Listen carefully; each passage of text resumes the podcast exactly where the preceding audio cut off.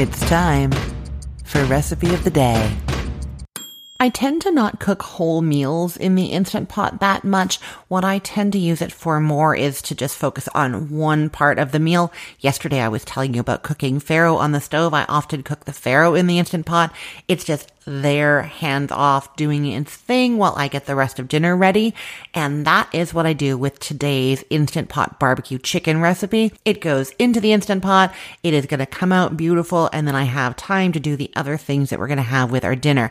I will say also that this Instant Pot barbecue chicken is great when you need chicken for another recipe. If you're doing any kind of like buffalo chicken dip or like a white chili with chicken and you want those barbecue flavors, smokiness, this recipe is going to get that for you. So what you're doing is you're seasoning up six to eight boneless, skinless chicken thighs with salt and pepper all over. And then you're measuring one cup of water into the bottom of your instant pot. If you have a bigger instant pot, you might need one and a half cups of water for it to function properly. So you're putting that Uh, into the instant pot and then you're stirring in the secret ingredient here. It's one quarter teaspoon of liquid smoke. Not very much, really just that one quarter of a teaspoon. Stir that into the liquid. Now you know that that's a really potent ingredient, but don't worry, we're not having the chicken sit in there. Instead, you're putting the trivet that came with your instant pot or a steamer basket into the instant pot so that then you put the chicken on top of that and it's not sitting in that smoky water. Instead, that smoky water is just going to kind of be swirling around in that pressury environment when it's cooking. Do you see what I mean?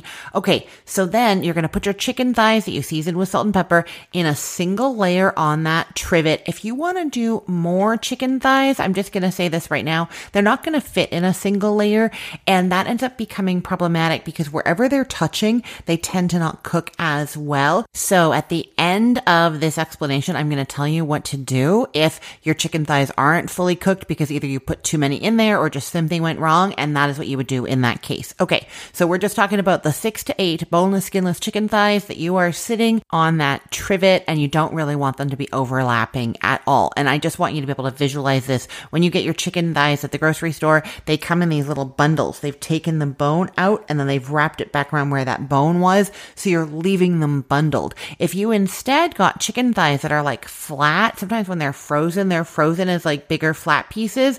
You want those thawed and you're going to kind of roll them up on themselves so that each of these little thighs is its own little bundle and they're really not touching each other very much. Okay, then you put the lid on the instant pot, put the valve to sealing and set the instant pot to pressure cook on high for 10 minutes. What's going to happen is the pressure cooker is going to heat up and come to pressure. Then it's going to seal itself. It'll count down the 10 minutes. Then you're going to just wait five minutes. That's called doing a natural release. The pressure is starting to release slowly. It is less shocking to the meat if you do that. And so it's less likely to tense up and get tougher. Once those five minutes are up, then you can flip the valve to venting. All the pressure is going to come out. Then that little button drops down, letting you know that it is safe to open up your Instant Pot. So you can twist that lid off now and then take out the chicken thighs, take out the trivet, drain away the water. You're not going to want to use that for anything. It's got a really intense smoky flavor. And then you're going to brush the chicken thighs with a quarter cup of barbecue sauce total. So it's not very much that spread between your six to eight chicken thighs. Brush them all over. Then set your instant pot to saute and add a little bit of oil into there, about one tablespoon. And then you're putting those chicken thighs back in there this is technically an optional step. You could have just brushed them with the sauce, but I find it's nice to caramelize it onto there a little bit. Some people put it under the broiler to do that, but I find, you know, why dirty an extra thing? The saute function in the Instant Pot is going to work just fine. So it's going back into the inner pot of your Instant Pot, set over saute, and you're putting them in there until little brown spots start to form underneath. Flip them over until they're a little bit brown in places all over. It's going to be two to three minutes per side. Now, I told you I have this tip for what to do really whenever you cook anything in the Instant Pot and it's not done when you think it should be done. So you followed all the instructions and then you open it up and you have a look and something isn't cooked. In this case,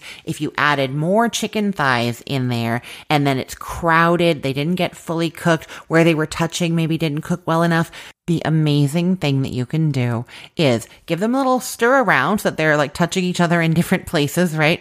And then put the lid back on and just leave it on the keep warm function for about five minutes at a time and then take the lid off and check. You can use an instant read thermometer to make sure that they've hit 165 in the middle. Have a look at all of them. But that keep warm function actually with the lid on has quite a bit of heat and it can really help the carry through cooking get to the point that you need. And I use this technique when I'm doing like roasts and things in the Instant Pot. I actually purposely undercook them a little bit because I don't want to overcook them, right?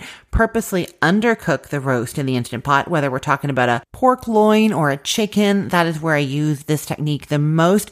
You put it in there for less time than you think it's going to need or less time than the recipe says, and then test the temperature when it's done. And if it's not where you need it to be for safety yet or for your preference yet, you put the lid back on, keep warm function, maybe five minutes at a time, and then you get it exactly right at the temperature that you want. So that is a great thing to try. I've even done that for cooking beets in the Instant Pot. I cook them for a while and then I check them with a fork to see if they're soft and they weren't. I put the lid back on, keep warm function, five minutes at a time. They were done 10 minutes later. So that is a great tip to know about the Instant Pot and it will help you if you want to do extra chicken for this recipe. I will put the link to this Instant Pot barbecue chicken recipe in the show notes for this podcast episode, or you can head to cookthestory.com slash ROTD and get it there.